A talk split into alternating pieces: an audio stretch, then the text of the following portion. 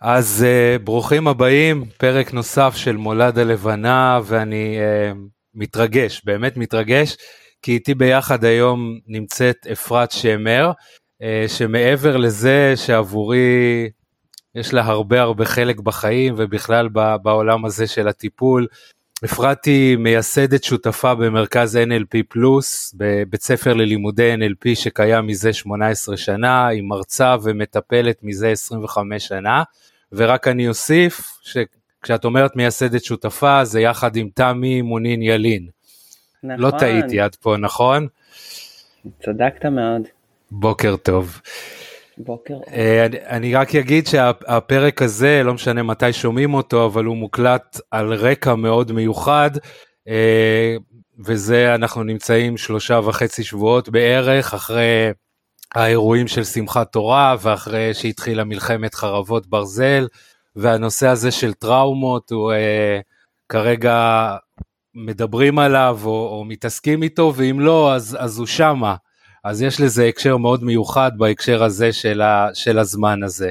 אמ, אז, אז ככה, אז קודם כל באמת, אה, אמ, אני ככה, את יודעת, הנושא הזה מאוד מאוד הקיף אותי, גם תפס אותי בשלושה שבועות הראשונים, בשבועים, בשבועיים הראשונים יותר נכון, ממש במצב שמצאתי את עצמי מתקשה לפעול אפילו, מצד אחד דוחף את עצמי ומצד שני, ומקבל את זה גם את, ה, את החלק האנושי שבזה. אבל אני מרגיש ככה ככל שהזמן עובר עד כמה זה עוד יותר חשוב, כי חלק מההשלכות יבואו בהמשך. אמ, ואז נתקלתי בעצם, ונזכיר את זה פה ונדבר על זה בהמשך, שיש קורס שהולך להיפתח ביום שישי ב-NLP פלוס, נכון? כן, קורס טיפול בטראומה בכלי ה-NLP, קורס מאוד מאוד חשוב.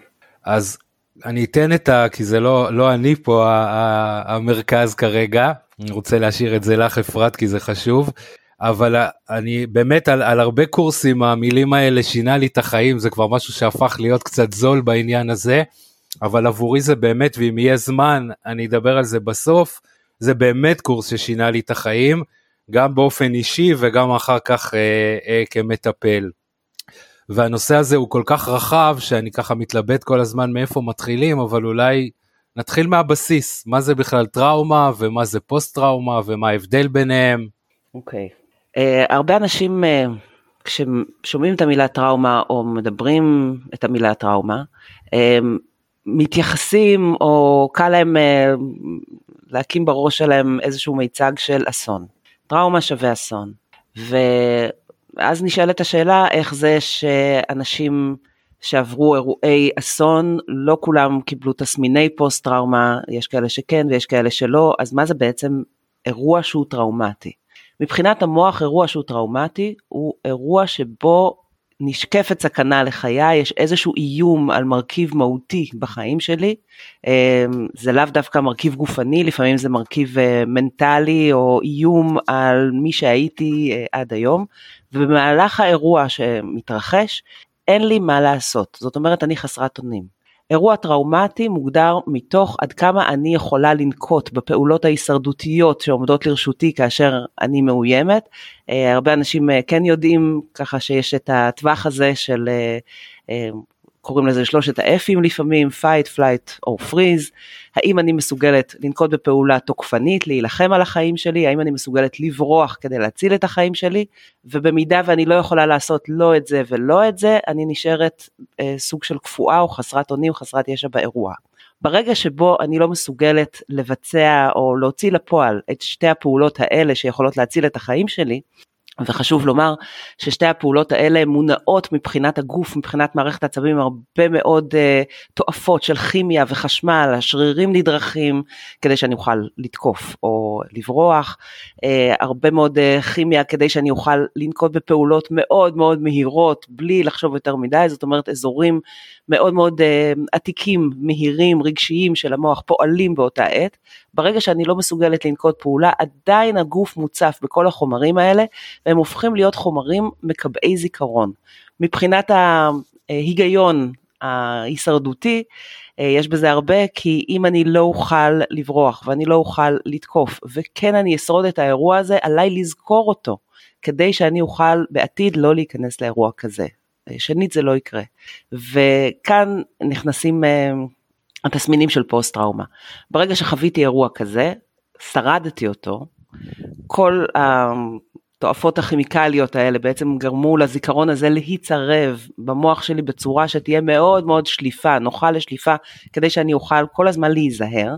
אה, מתחילים תסמיני פוסט טראומה, וכאן באמת חשוב להבדיל בין האירוע הטראומטי לבין תסמיני פוסט טראומה. כי ברגע שתסמיני פוסט טראומה מתחילים, הם בעצם מעידים על שליפות יתר של האירוע הזה. מה זה שליפות? הוא פשוט עולה בלי שהוא יתבקש. זיכרונות מציפים אותנו, מה שנקרא בשפה המקצועית פלשבקים. רואים תמונות, שומעים קולות, כאילו האירוע משתחזר שוב ושוב בתוך הראש, ואיתו כל הרגשות הקשים שהיו בזמן האירוע. מכאן אפשר להתחיל לדבר באמת על תסמינים פוסט טראומטיים, תגיד לי מה, איך אתה רוצה לכוון. אז, אז רגע אחד לפני, אני, אני, אני כאילו, את יודעת, מעלה את זה בראש כל הזמן וחושב גם על עצמי במשך שנים, אפילו על הקושי להודות בזה שאני פוסט טראומטי, ומה שאני אה, אה, משתמש בזה היום, ומה שאת אמרת גם עכשיו, שזה בעצם כאילו מאוד מעיד על זה שקודם כל המוח שלנו עובד הכי נורמלי שבעולם, לזה הוא יועד, זאת המטרה שלו. זאת המטרה לשמור שלו. את האירוע כדי שאנחנו נוכל להינצל בפעם הבאה שהוא יקרה. לגמרי, לגמרי, ולכן יש את התסמינים האלה, הפוסט-טראומטיים, שהם של שליפת יתר, כדי שכל הזמן תהיה מוצף באירוע ותוכל להיזהר ממנו בעתיד. אבל מה שבעצם קורה זה חוויה של אובדן שליטה, כי מה פתאום אני לא שולט ברגשות שלי יותר, אני לא שולט במחשבות שלי יותר, מה פתאום קופצים לי הדברים האלה, וברגע שהם קופצים זה קורה בצורה כל כך מציאותית ומדליק את מערכת העצבים בצורה כל כך מציאותית, שזה משפיע מיד על התפקוד, ולכן החוויה של פוסט טראומה היא חוויה של אובדן שליטה ותפקוד מאוד נמוך, ולאנשים הרבה פעמים יש קושי להודות בזה, כי זה כאילו חולשה. מה פתאום אני לא שולט על עצמי. ולכן באמת אה, בדיוק כמו שאמרת, הרבה אנשים לא רוצים להודות בזה שהם סובלים מחוסר שליטה או מסוג של חולשה. אגב, עברתי את האירוע, שרדתי אותו, למה עכשיו זה מחליש אותי? אני צריך להתגבר. נכון, אז, אז אני אוסיף אפילו קצת כאילו ב, ב, ברשותך, שאני חושב שבמשך שנים אפילו, אני אישית למשל, לא חיברתי את ה... זאת אומרת, היו לי המון סיפורים למה אני מתפקד כמו שאני מתפקד, כי בעיניי לפחות היה שאנשים שהם בפוסט טראומה זה אנשים שהם אולי לא תפקדו כמו שצריך בתוך האירוע, או שמשהו אצלהם במנגנון לא ממש בסדר, והיו לי המון סיפורים על הסתגלות ועל... אה, אה, כי באירוע בעצמו, כאילו הרגשתי תמיד שתפקדתי הכי טוב שרק יכולתי לתפקד.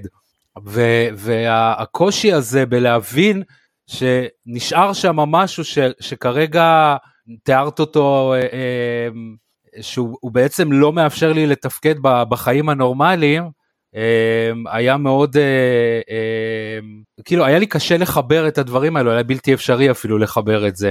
אני חושבת שאחת הסיבות לזה זה סוג של בעצם חוסר ידע.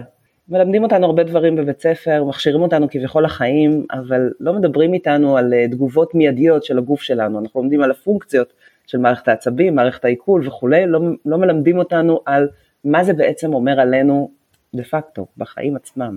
וכאשר אנחנו מבינים שהמוח הוא לא מקשה אחת, יש בו אזורים שפועלים יותר מהר, יש בו אזורים שפועלים יותר לאט, ובזמן אירוע כזה, שבו כל המערכת דולקת בקטע הישרדותי, אמ, יש אזורים במוח שפשוט לא מקבלים מה שנקרא תקציב כדי לפעול, היום הדיון על תקציב הוא מאוד מאוד פופולרי, לאיפה צריך ללכת הכסף, ואותו דבר אה, פועלת בעצם, אפשר להשליך מזה על כל מערכת, מערכת העצבים, כמו כל מערכת יש לה תקציב, תקציב חשמלי, תקציב של כימיה, את התקציב הזה היא מחליטה לתעל על פי הצורך, ואם הצורך הוא לפעול מאוד מהר כדי לשרוד, אה, לתקוף או לברוח, כל אה, משאבי הגוף בעצם מופעלים לשם.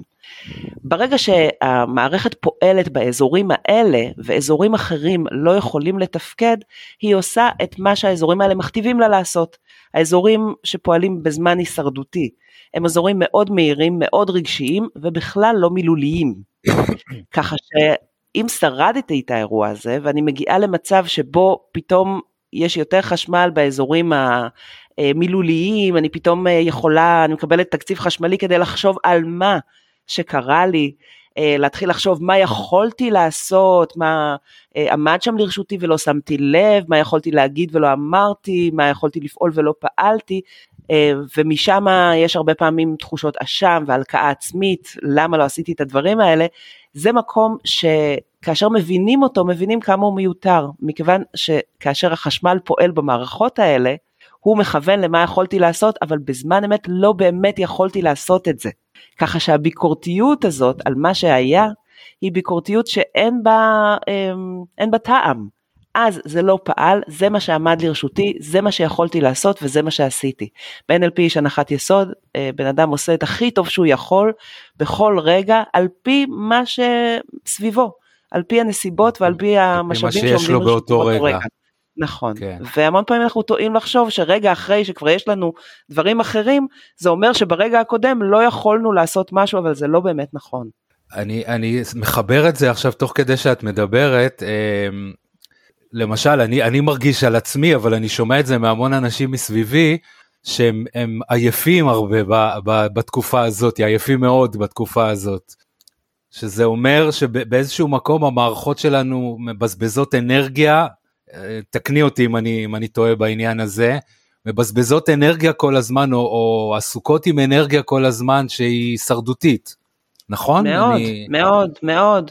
מאוד, ברגע שאנחנו נמצאים במצב של איום ובמיוחד מצב של משבר מתמשך כמו עכשיו שהאיום לא מפסיק, כל הזמן יש איום, אנחנו צריכים להיות כל הזמן מה שנקרא דרוכים, דלוקים, מוכנים לאיום הזה שיבוא. ואם נגיד אני אשתמש בדימוי הכי פשוט שיש, זה קצת כמו מכונית אה, שודים שמחכה ליד הבנק, המנוע חייב להיות דלוק כדי שתהיה מה שנקרא הימלטות אה, מהירה ביותר. אותו דבר ככה, אנחנו מחכים לאסון שיקרה כי אנחנו דלוקים באיום וכל מערכת העצבים דלוקה בשביל לפעול מעכשיו לעכשיו. וזה אומר שאנחנו עם מנוע דלוק. יום, יומיים, שלושה, ארבעה, חמישה, והנה אנחנו כבר עוברים את השלושה שבועות. אנשים דלוקים כבר שלושה שבועות וזה מעייף. גם בזמן השינה, ו... אם מישהו מצליח לישון, עדיין זה לא שינה מספיק טובה בשביל לתת לנו את מה שאנחנו צריכים כדי לתפקד. ולכן התפקוד הולך ויורד. כי המוח ממשיך להיות דרוך גם בזמן השינה לזהות איזשהו אה, איום איזשהו שמגיע. איום שיכול לבוא, במיוחד שהאירועים שחווינו עכשיו אה, באמת קרו באופן הזה. אנשים התעוררו לתוך אה, מציאות מאוד מאיימת והישרדותית ולא הצליחו להגיב כי המערכת פשוט התעוררה באותו רגע. ולכן האיום הוא גם על השינה שלנו, וזאת הסיבה שהמון אנשים, אם הם מצליחים לישון, השינה שלהם תרופה, הם מתעוררים הרבה פעמים, וזה בגלל הדריכות. מערכת העצבים רוצה להיות ערנית, מה פתאום לישון כשיש סכנה? זה כאילו אה, בא בניגוד למה שצריך לעשות, אבל כשזה מתמשך ותקופה מתמשכת, זה בהחלט שוחק את המערכות שלנו. וכשאנחנו מדברים על פוסט טראומה, זה יכול להיות גם 20 שנה קדימה, זאת אומרת, כאילו לישון באלרט כזה, באיקון כזה, גם, גם שנה, שנתיים ועשר שנים. כשזה קורה לאורך שנים, זה פוגע בהרבה יותר מאשר היכולת שלנו לתפקד, זה פוגע ביכולת של הגוף לתקן את עצמו, לרפא את עצמו, להתגונן מפני מחלות, ואז הרבה פעמים זה מתחיל להיות מלווה בתסמינים גופניים, במחלה כרונית, אה, בעצם לגוף, אה, מה שנקרא משק לימי שלום, לא מקבל תקציב לאורך זמן, ולכן המון דברים קורסים, הגוף לא אה, מתחזק את עצמו, ולכן יש הרבה מאוד השפעות גופניות על הבריאות שלנו בתקופה כזאת. כי אם אני בעצם עסוק כרגע בהישרדות המיידית שלי, עוד פעם, זה, זה, לא, מציא, זה לא במציאות, אבל זה, זה ב, ב, ב, נקרא לזה בתכנות נכון. של המוח, בעצם אין זמן לטפל, וגם לא, זה ממש לא חשוב עכשיו לטפל בדלקות. שמעתי לא, פעם לא מישהו אומר שאם אני, שאם אני בורח מהאריה כרגע ויש לי גם דלקת ביד, אז אחד מהשתיים, או שאני אטפל בה כשאני אצא מהמרדף הזה, או שזה כבר תהיה בעיה של האריה ולא שלי. אבל uh, באותו רגע בעצם לא חשוב לטפל בצרכים האלה, כי יש משהו יותר גדול כרגע על הפרק.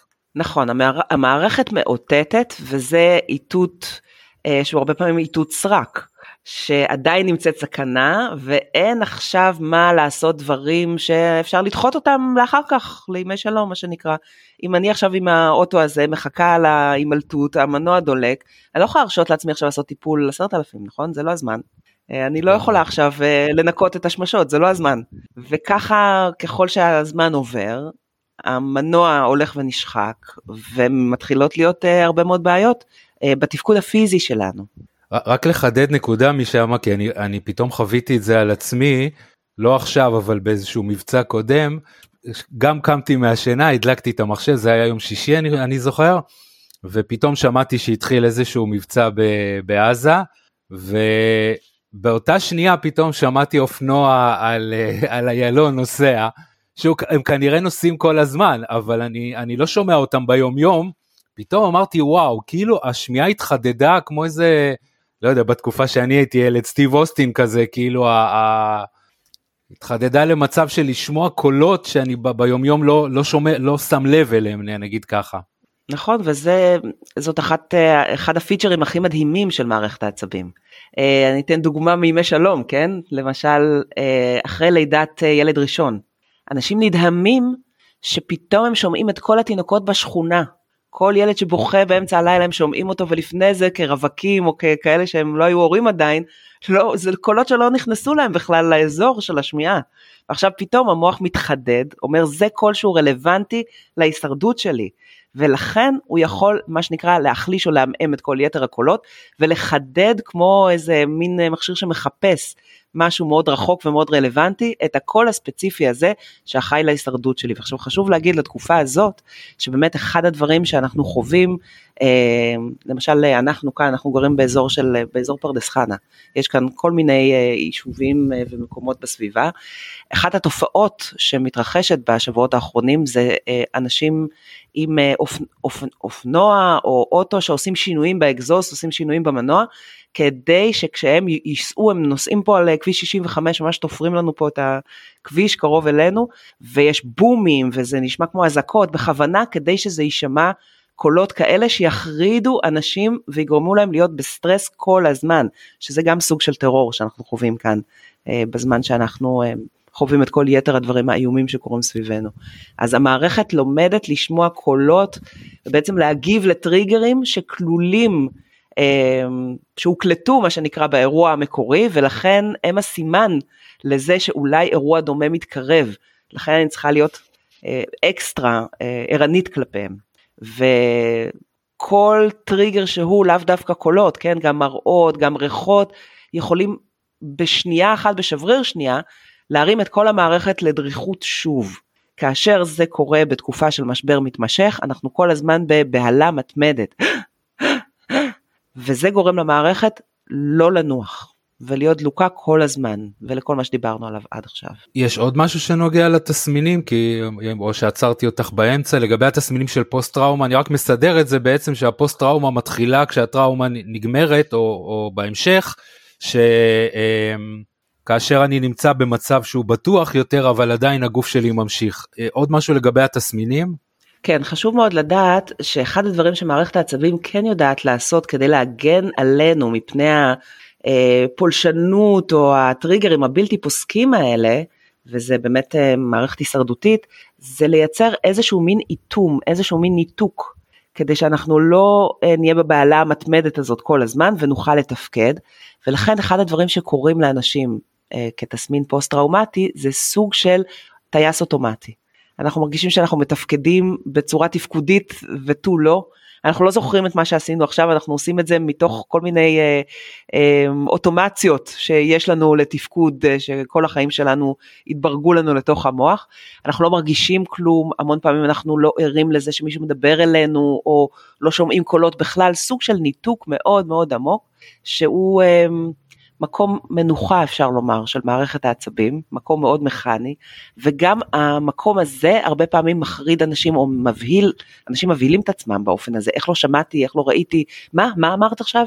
אמ, דברים כאלה. אה, אנשים אה, מוצאים את עצמם אמ, לא מסוגלים להגיב רגשית לדברים שלפני זה הם יכלו להגיב רגשית, הם לא נהנים מפעולות שהם עשו לפני זה וגרמו להם להנאה, הם לא מגיבים רגשית כלפי האהובים שלהם, קשה להם ליצור קשר עין, מכיוון שקשר עין עבור המוח זה מקום שמדליק ערנות, כי אם אני יוצרת איתך קשר עין אנחנו נכנסים עכשיו לתקשורת ואני צריכה להיות דרוכה וערנית, אז זה יכול להיות בפני עצמו טריגר להדליק את כל מערכת העצבים. ואז אנחנו יכולים לראות שמצד אחד יש אנשים שיש להם תסמינים של מה שנקרא דליקות יתר, הם בבהלת יתר, דריכות יתר, הכל מבהיל אותם, דעתם מוסחת, הם, הם אה, סובלים מקשב ירוד מאוד אה, החוצה. אה, או קשב מאוד מאוד אה, סלקטיבי שלא מאפשר תפקוד נכון או תגובה נכונה כלפי המציאות, ומהצד השני של הסקאלה, אנשים מאוד מאוד מנותקים שעובדים על אוטו פיילוט, וכל אמ, מה שנקרא טריגר חברתי, יצירת קשר, מדליק להם מחדש את כל המערכת. ובאמת, כאשר אנשים נכנסים למקום הזה, לאזור הזה של תגובות פוסט-טראומטיות, הם מתחילים להגיב כלפי התגובות, מה שנקרא.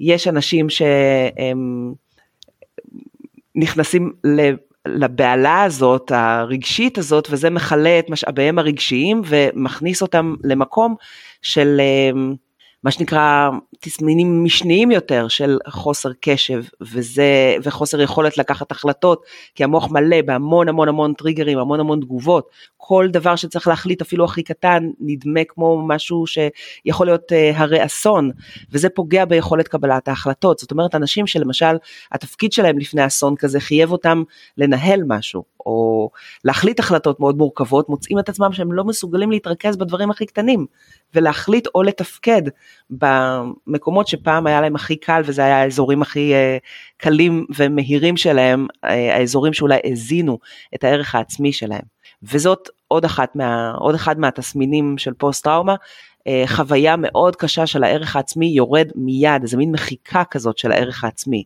לא תפקדתי כמו שצריך באירוע, אני לא מתפקד כמו שצריך עכשיו, מה אני שווה, אה, אנשים אחרים יכולים ואני לא יכול, מה זה אומר עליי, אני חלש, ועוד הסטרס שנוסף לזה, אז צריך להסתיר את זה, שלא ידעו שאני במקום הזה. ואז זה סטרס על סטרס והשחיקה הגדולה שקורית. זאת אומרת אנחנו מסתכלים על תסמינים שהם גם בתחום הרגשי, הרבה מאוד רגשות ביתר כמו פחד, כמו זעם, אנשים חווים התפרצויות זעם, אני על הקצה, אין יכולת לעשות ויסות רגשי מינימלי. ולכן כל דבר נחווה כשלילי, גם הפרשנות נוטה להיות שלילית, זה דבר שנחקר וממש אה, הראו איך מוח כאשר הוא דלוק, כאשר הוא דרוך, הוא אמ, מגיב בצורה אחרת לגמרי ברמת הפרשנות. כל דבר מפורש כסוג של סכנה. ואני חושבת שהרבה אנשים פוגשים את זה בתקופה האחרונה.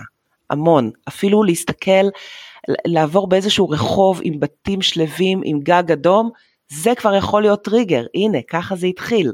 אז אני רואה אה, ילדים רצים במרכז המסחרי, והנה, הנה, עוד מעט יגיע המחבל.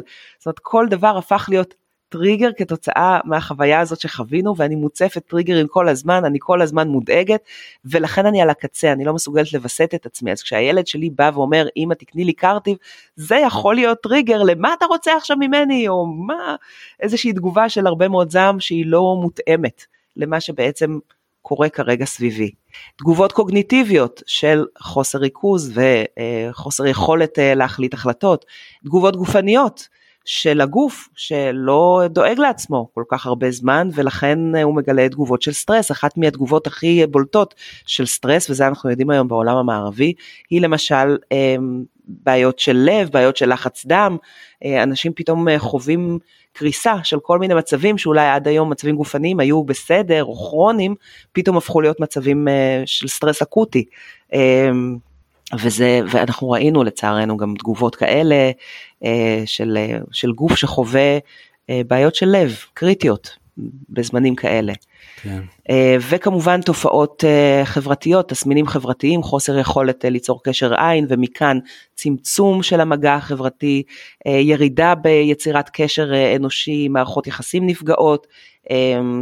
אני לא מסוגל יותר שידברו אליי או שהרבה אנשים יושבים סביבי, כל תזוזה, כל נשימה עושה לי משהו רע, ולכן אחד הדברים שקורים זה סוג של צמצום והסתגרות, אנשים מסתגרים בתוך הבית, לא רוצים לצאת, לא רוצים לדבר עם אנשים, אה, רוצים רק להיות אה, לבד עם עצמם בעולם שבו טריגר לא יכול לתקוף אותי, לא יכול להפעיל אותי. אה, התסמינים האלה הם תסמינים שהרבה פעמים באופן טבעי יכולים לחלוף אחרי פרק זמן קצר, כן, עד שלושה ימים מהאירוע. זה נקרא תגובות סטרס טבעיות. אחרי שחולפים שלושה ימים מהאירוע והתגובות האלה לא חולפות, אנחנו נכנסים למצב שהוא כבר מוגדר כהפרעה. אה, במצב כזה צריך לעשות איזושהי התערבות כדי להחזיר את מערכת העצבים למצב הקודם שלה. מה זאת אומרת התערבות? וכאן אני נכנסת קצת לכלים ה-NLPיסטים, או יותר נכון למהות של ההתערבות ה-NLPיסטית. אם אני סובלת ממצב שבו אה, הזיכרונות כל הזמן עולים, והם עולים הרבה פעמים לא בצורה מובהקת, זאת אומרת לאו דווקא אני רואה או שומעת משהו שהיה באירוע, אלא של דריכות יתר, של כל הזמן, כל טריגר יכול אה, להפעיל אותי. ברגע שאני חווה את כל החוויות האלה כתוצאה משליפת יתר של הזיכרונות, הדבר הנכון ביותר לעשות יהיה בהתערבות זה לעזור לזיכרונות להיות פחות שליפים. זאת אומרת, להגדיר אותם מחדש עבור המוח או למקם אותם מחדש עבור המוח, ככה שהוא יוכל, שאני אוכל, לשלוף אותם כרצוני. אני ארצה לזכור ואז אני אזכר. אם אני לא ארצה לזכור, אני לא אזכר. אז הרבה פעמים אנשים אומרים ההיגיון אה, אומר אה, להירגע או לטפל בתסמינים עצמם, אבל הדבר הנכון הוא לטפל בזיכרונות, באופן שבו הם עולים דרגה ועוברים למצב שבו הם שליפים ביתר. ואת זה NLP יכול לעשות בצורה מאוד מאוד מוצלחת, לקחת את הזיכרונות האלה ולהחזיר אותם לאחסון במוח במקום שהוא פחות שליף. אה, שוב דימוי מן החיים כשנגיד אני עוברת דירה ואני מסדרת את המטבח שלי מחדש את הכלים השימושיים את הצלחות את הסכו"ם אני כמובן שמה במגירות ובארונות שהכי קל לי להגיע אליהם. הכלים שנמצאים פחות בשימוש או הכלים נגיד של החגים אני מאחסנת אותם בארונות אה, למעלה או ש, שצריך כיסא כדי להגיע אליהם מתוך הידיעה שפעם ב אני צריכה להשקיע כדי להוציא אותם משם אבל אני לא אצטרך לעלות על כיסא כל יום כי הדברים האלה הם לא שימושיים לי באופן יומיומי. כך אני בעצם אה, עושה כשאני עובדת על זיכרונות במוח.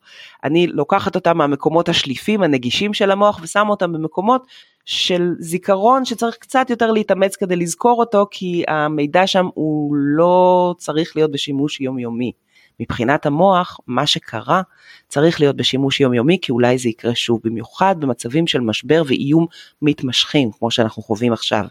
וזאת נקודה חשובה, כי הכלים שאנחנו לומדים בקורס הם גם כלים טיפוליים כמובן, שיכולים לעזור להרבה מאוד אנשים, אבל הם גם כלים מאוד חזקים של עזרה עצמית. ככה שכשמגיע אלינו בימים האלה בן אדם שסובל משליפות יתר, שסובל מפלשבקים ומכל התסמינים של פוסט טראומה, אנחנו עושים איתו את ההתערבות, מלמדים את הזיכרונות להיות פחות שליפים וגם מלמדים את הבן אדם איך לעשות את זה לעצמו, אם זה קורה עוד פעם. כי אם אני בעצם מאלפת את הזיכרונות האלה, אני שמה את הסרוויס של החגים למעלה, אבל פתאום אומרים לי כל יום זה חג, כל יום את צריכה להביא את זה, אז המוח אומר, טוב, מה הבאת לי את זה למעלה? אני צריך להוריד את זה שוב למטה.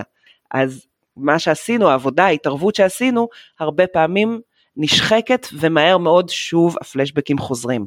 ולכן חשוב מאוד לדעת לטפל בעצמי ולעשות שוב ושוב במצב של משבר מתמשך או טריגרים שנמצאים עדיין בסביבה, את העבודה הזאת כדי שאני אוכל באמת לתפקד ולהיות חופשייה מהמקומות האלה, מהטריגרים האלה. וזה דברים שהמטפלים שלנו עושים, המטפלים שלנו עובדים בהתנדבות uh, מתחילת uh, המשבר הזה ועובדים עם אנשים וגם עוזרים להם uh, בהתערבויות האלה לסדר את הזיכרונות ונותנים להם כלים גם לעבודה עצמית, כי בעת הזו הדברים יכולים להידלק שוב ושוב ושוב. אני רוצה עוד לשאול אפרת לגבי אנשים שלא היו באירוע בעצמו. כן, כן. האם גם הם חשופים לפוסט טראומה? בוודאי, אנחנו היום ממש רואים את הדבר הזה שנקרא פוסט טראומה משנית, אה, שנובעת מכל מיני אלמנטים שונים של הזדהות. מה זה אומר? זה אומר שהרבה פעמים מה זה הרבה פעמים? המערכת העצבים שלנו היא יודעת לקלוט מהמציאות את מה שקורה מסביבנו והיא יודעת גם אה, לשדר הקלטות של המציאות הזאת וההקלטות האלה הן מספיק מפעילות כדי שאנחנו נוכל להגיב אליהן, לייצר התנהגויות בהתאם, כן? אם אני אה, נזכרת באירוע אני יכולה לייצר התנהגויות שימנעו אירוע חדש. עכשיו זה אומר שאנחנו מסתובבים עם איזושהי מערכת ייצוג פנימית כזאת שיכולה להריץ לנו סרטים מציאותיים ביותר כדי שאנחנו נוכל להגיב בהתאם. זה גם אומר לצערנו הרב שברגע שאנחנו מזדהים עם מישהו שעבר אסון, מה זאת אומרת מזדהים? יכולת ההזדהות שלנו גדלה כאשר אנחנו אה, מחוברים למישהו שעבר אסון, זאת אומרת אנחנו הכרנו אותו, מכירים אותו במשפחה שלנו, כאשר אנחנו אה, יכולים למצוא דמיון גיאוגרפי, אנחנו גרים איפה שהוא גר, אה, במקום דומה לזה שהוא גר, אה, וגם אם אנחנו רגישים ביתר, ברגע שאנחנו מסוגלים לדמיין בצורה מאוד מאוד חיה מה עבר על אנשים שחוו את האסון, גם אנחנו מתחילים להגיב כאילו עברנו אסון דומה, זה דבר מטורף שמערכת העצבים יכולה לעשות בשבילנו. ולכן מדינה שלמה נמצאת בסוג של פוסט טראומה, בטראומה משנית. אנשים לא יכולים ללכת לישון בגלל שיש להם סרטים בתוך הראש שלהם שחוטפים אותם, שפוגעים ביקירים שלהם, שנופל טיל על הבית שלהם, אנחנו יודעים לדמיין את זה כאילו זה קורה לנו, ולכן אנחנו גם מגיבים לזה כאילו זה קורה לנו. ואז המון המון אנשים מוצאים את עצמם מסתובבים עם פלשבקים של דברים שלא באמת קרו להם אלא קרו לאחרים, והם פשוט אה, חווים את אותה תחושה של תסמינים פוסט טראומטיים, ירידה בתפקוד, ירידה בריכוז, אה, עומס רגשי, חוסר יכולת לווסת את עצמם וכולי וכולי. החשוב ביותר לדעת כאן זה מה עושים עם זה. איך אני יכולה לעזור למערכת העצבים שלי לתפקד, לגרום לי לתפקד, להתנהג בצורה נורמלית. הדבר הראשון נקרא סביבה בטוחה. ברגע שמערכת העצבים מזהה סביבה בטוחה, היא נרגעת. ולכן אנחנו צריכים לייצר סביבה בטוחה עבור עצמנו. הדבר הראשון שאני ממליצה עליו זה דיאטת חדשות. אנחנו מאוד רוצים, יש עכשיו קונפליקט, כן? אנחנו מאוד רוצים לדעת מה קורה ולדעת מה חדש ומה התקדם ומה מצבנו בתחום המשבר. תעשו לעצמכם טובה, תמננו את זה, רק מה שצריך, שיספרו לכם, ברגע שאתם יכולים לקרוא או לראות סרטונים, אתם יכולים לדמיין, ברגע שאתם יכולים לדמיין, המערכת מגיבה לזה כאילו זה מציאות. להוריד את המינונים של צריכת החדשות וצריכת ה... כל הדברים המטורפים שהמדיה היום יכולה לספק לנו, שעוזרים למציאות להיות, אה, למציאות שהיא מוקלטת, או אה, אפילו מציאות אה, חדשה, לא, לא קיימת באמת עם הטכנולוגיות החדשות, שמפעילה אותנו. להיזהר מהדבר הזה. מעבר לכך, לייצר סביבה בטוחה סביבנו, מה שנקרא ללכת על ביצים. פחות לצעוק אם אפשר, פחות לרוץ אם אפשר, המוח שלנו מגיב לקולות בווליום גבוה, המוח שלנו מגיב לתנועה מהירה, כאילו משהו לא טוב קורה, זה גורם לנו גם כן להיות אלרט, להיות אה, בסטרס גבוה ובדריכות מאוד מאוד גבוהה. תהיו טובים לעצמכם, תהיו טובים לאחרים, איזי, לאט, לעשות דברים לאט, לדבר לאט, לדבר בשקט. לא לצעוק למישהו מהקומה למעלה אה, מה קורה עם המקלחת או בוא עכשיו לארוחת ערב, תעשו לעצמכם טובה, תתקשרו, תעלו, להוריד את הווליום בבית, בסביבה שלכם. מעבר לזה, כל הזמן לשמור על שגרה, כמה שאפשר, שגרה מאוד מאוד מורידה את רמות הסטרס של מערכת העצבים, את רמות הדריכות שלנו. וזה אומר גם לתכנן מראש, לדעת ערב לפני מה אני לובשת בבוקר שאחרי, זה לא קלישאה. אני כל ערב הולכת לישון וזה עוזר לי גם עם מחשבות של ההזדהות ומתכננת לי את היום למחרת בדברים הכי קטנים מה אני אה, אלבש, מה אני אוכל, מה אני אעשה לפני מה, זה גם עוזר לי מאוד ללכת לישון במקום רגוע וגם עוזר לי מאוד לקום בבוקר ולעלות על איזשהו מסלול שכבר תכננתי לעצמי אתמול ואין בו הפתעות. הפתעות מרימות את מערכת העצבים לתגובה של סטרס. להוריד כמה שיותר הפתעות מראש. אם אנחנו הולכים עכשיו לקניון, אם אנחנו הולכים לחוג, אנחנו אה, הולכים לבית ספר, להגיד לילדים שלנו וגם לעצמנו מה הולך לקרות. עוד מעט אנחנו נצא מהבית, אנחנו ניסע, אנחנו נחנה, אם תהיה אזעקה זה מה שעושים, זה מה שצריך לעשות, אנחנו נשכב, אנחנו נלך, אנחנו אה, אה, נתכנס במקום הזה ואז אנחנו נצא ואז אנחנו נמשיך. לא אה, אה, לחסוך במילים. על מה הולך לקרות, לתאר בדיוק מה הולך לקרות בשביל עצמכם ובשביל האחרים, זה יוצר ודאות ולכן זה יוצר רילקס. לדעת איך אנחנו בנויים, כל השיחה שהייתה עד עכשיו בינינו היא שיחה מאוד חשובה. לדעת שאיך שמערכת העצבים שלנו מגיבה זה בסדר, לדעת לנרמל את מה שקורה סביבנו, התגובות של הסטרס הן תגובות נורמליות בסופו של דבר בעת הזאת, לדעת שזה בסדר שכלום לא בסדר. להזכיר את זה לעצמנו כמו מנטרה, זה מאוד מאוד מרגיע. לייצר אה, סביבה בטוחה באמצעות עוגנים, להקיף את עצמנו בדברים מוכרים, לא להתמודד עכשיו עם אתגרים שתופסים רוחב פס וקשה לנו לווסת עצמנו רגשית, זה לא הזמן עכשיו להתחיל דיאטה, זה לא הזמן עכשיו אה, להפסיק לעשן, להפחית אפשר, להפסיק פחות אני ממליצה, אה, ללבוש דברים שהם נוחים לנו, אה, לייצר סביבה שיש בה פחות אה, גורמי סטרס. עכשיו, מה קורה אם באמת עולה לי איזושהי מחשבה שאני מוצאת את עצמי מתחילה לעלות על טורים בגלל איזושהי מחשבה? לעשות את הדבר הכי קל והכי פשוט באותו רגע, וזה להגיד stop it. כמו שאומרים לילד להפסיק משהו. להגיד את זה לעצמנו, stop it, די עכשיו. אין טעם במחשבה הזאת, זה לא עוזר לחטופים עכשיו לחשוב שאני אה, נחטפת כרגע. לא עוזר עכשיו המחשבה הזאת שמשהו קורה לילד שלי לא טוב. ולהכין לעצמי מראש איזשהו מסלול בטוח מנטלי ללכת בו. הכנתי לעצמי, כשקלטתי איפה אני נמצאת ומה קורה לי, הכנתי לעצמי שלושה שירים שאני יודעת בעל פה, שאני זוכרת מתקופות טובות בחיים שלי, שאין להם אה, משהו, מחשבות רעות סביבם. אה, ואני פשוט אה, אמרתי את השמות שלהם לעצמי בקול רם, וברגע שמשהו קורה, אני כאילו לוחצת על כפתור, אני אומרת לעצמי את השם של השיר, הוא מתחיל להתנגן לי בראש, ואני מכריחה את עצמי להגיד את המילים ביחד איתו, זה מה שנקרא בשפה מקצועית NLP יסטית break state. להפנות את החשמל במיידי למקום אחר של המוח שיודע לפעול באופן אוטומטי.